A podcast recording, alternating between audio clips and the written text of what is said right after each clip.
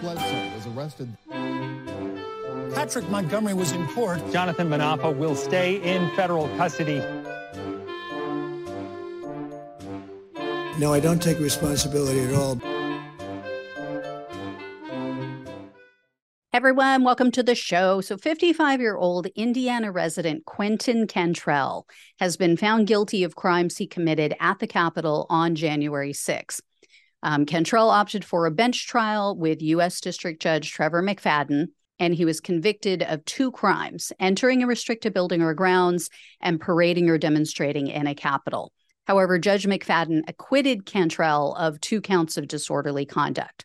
So, based on the entering a restricted building conviction, which is the more serious of the two misdemeanors, Cantrell is facing up to one year in prison, one year of probation, and 100,000 in fines.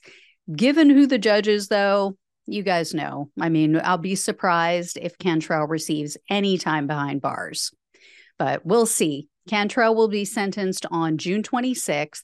I will definitely let you guys know what happens. So, thank you all so much for watching and listening. Please like this video, share it with everyone you know, become a subscriber if you're not already. Um, if you can become a financial supporter of the show, that is awesome. It helps to keep the show going, and I truly appreciate it. So, love you guys. Take care, and I'll talk with you soon.